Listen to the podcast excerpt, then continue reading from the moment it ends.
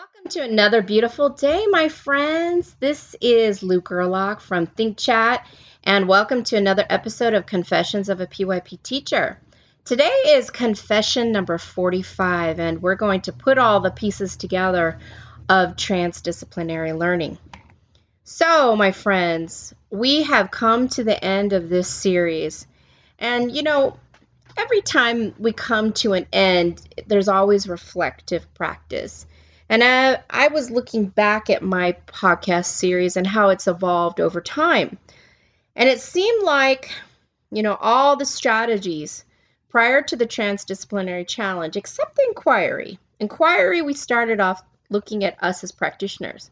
And then all the bits between um, inquiry to transdisciplinary have been all geared towards students especially since we've had to pivot this last year in so many ways, I wanted to offer some strategies to help teachers have some ready made strategies that they could, you know, implement right away in their classroom.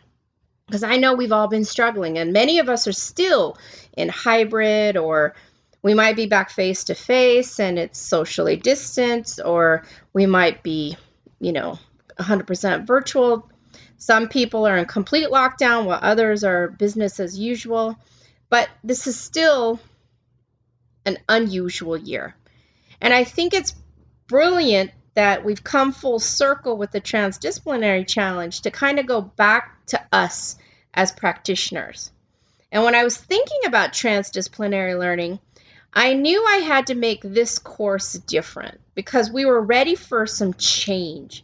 I loved doing the application of the big ideas prior, but I knew that we needed to set our mind of, okay, how are we going to make this deeper? Regardless if we're in a pandemic, how can I look at my practice and try to make it more transdisciplinary?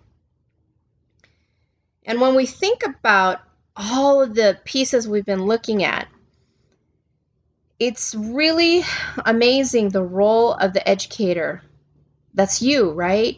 Whether you're a school administrator or you're a district administrator or head of school, teacher, teaching assistant, listening specialist, or supporting teacher, regardless of your role, we all have a part to play in the transdisciplinary nature of our campus.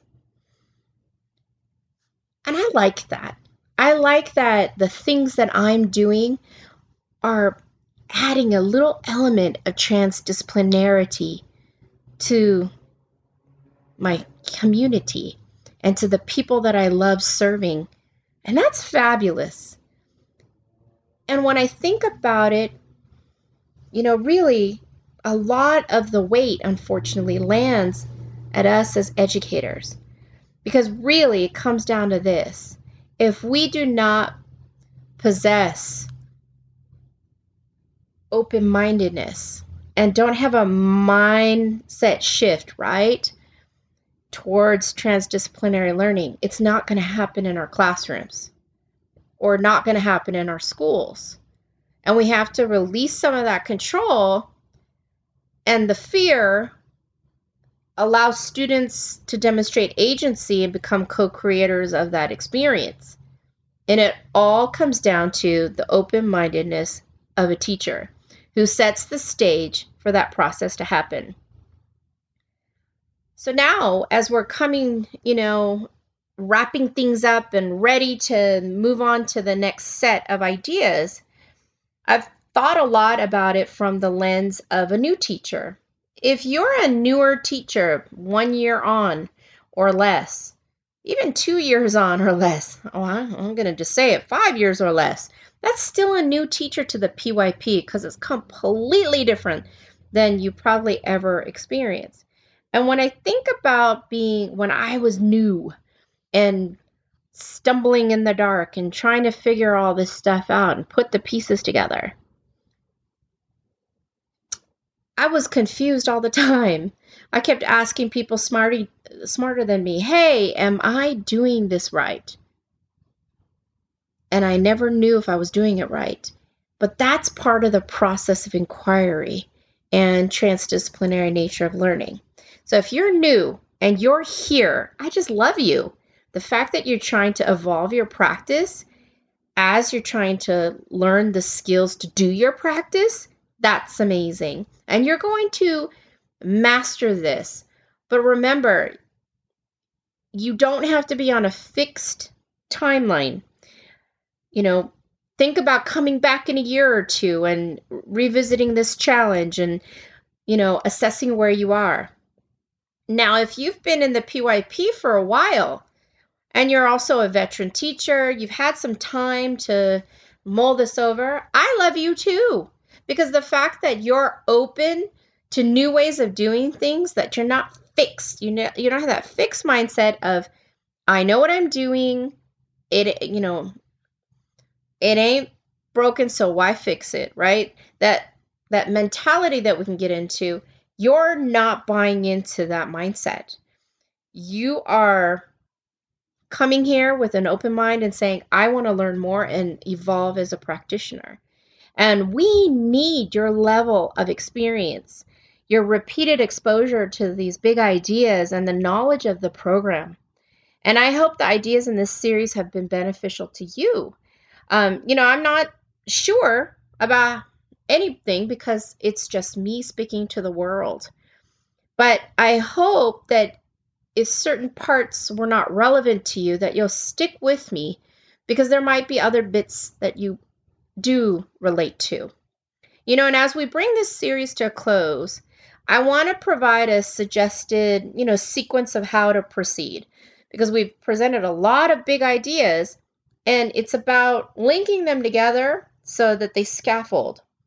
And I don't know if you noticed, but I'm a bit linear and methodical because I want all the pieces to fit together. But that's not really how learning works. You know, 20 episodes down um, the road here, I'll have an aha moment that goes in with transdisciplinary learning, and I'm still going to share it on the spot and say, hey, this has nothing to do with anything, but here's some new ideas that I've come up with. That's just how we evolve. So here's my suggested order of steps before I waffle on some more. Okay, so I would first identify the concepts from the theme descriptors, like we talked about. This is going to be your anchor for your units. So it's super important that you have that articulation for your grade level and for your school, that we know that those big ideas and the theme descriptors are mapped out. This is also important for your authorization and evaluation visits. Okay, next step is create or rewrite central ideas to emulate the big ideas from the theme descriptor that you've chosen. Now we're seeing a connection. Now, I modified some central ideas in this podcast to make it more broad and so that we can connect to specialists. Now, my friends, if you are still struggling with that process, I don't get how to do it. Don't worry. We're going to go in depth in that when we hit concepts. Um, we're going to learn about all of that. So hang tight. It's a coming, but it's just not right now. Okay. Same with lines of inquiry. You want them, remember, to emulate the big ideas in your central idea because they're the know what you're going to know and do to understand the central idea. Aha. And so they need to be conceptual in in construction, right? And so those are those three pieces the theme descriptors, the central ideas, the lines of inquiry. Then afterwards, I'd map your content to support the teaching of these ideas. You want some meat, and the only thing that will hang this is your content, whether it be standards, whether it be guidelines, whether it be PYP scope and sequence documents, whatever it is you use to teach content in your school, it needs to be aligned.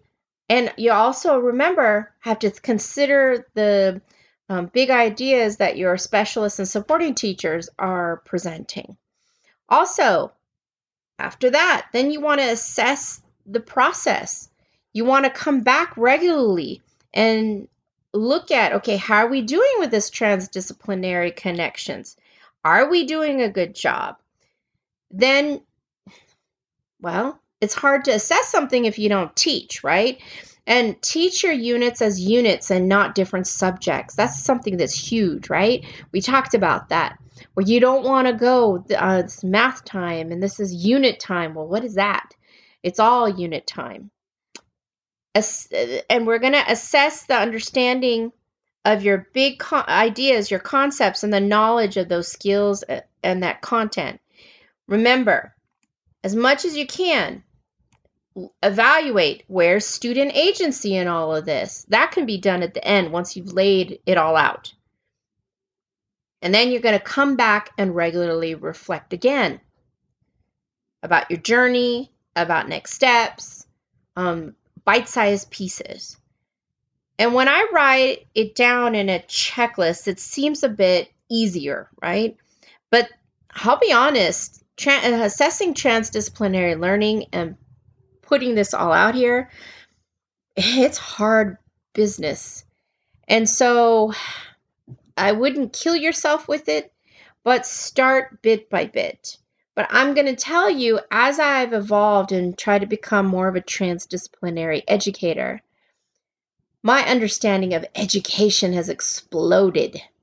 And the connectivity and the relationships I built with students magnified and transfer happened. Meaning, kids could take what they're learning in this lesson and apply it to another lesson. That's the value of transdisciplinarity. And also, we're preparing our kids, if we teach in a transdisciplinary way, for their future. Never in any job do you say, oh, sorry, I can't talk to you about that part because that's math and we're not doing math right now. Every skill set is thrown in there, whether it be, you know, soft interpersonal skills coupled with writing skills, mathematical analysis, projections, data projections, all of that. We're doing it all at one time and trying to um, get all those facets together. So, why are we not teaching that way so that we prepare our students um, for their future? Makes sense. So, now I've put you through the wringer these past few weeks. I hope you found some utility value in the process. And now we're going to explore something a bit lighter, something equally important, but we're going to try to give your brain some rest. Um, we're still going to give you some food for thought, but allow it to rest so that we can gear up uh, for the next hill along the horizon. So we're going to um, transition towards the approaches to learning, what they are, how do we maximize them, how do we use them to the fullest advantage.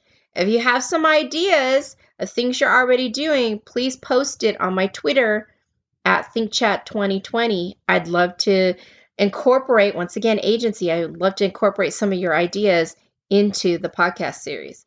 So, as always, have a beautiful day, and I can't wait to see you back here next week.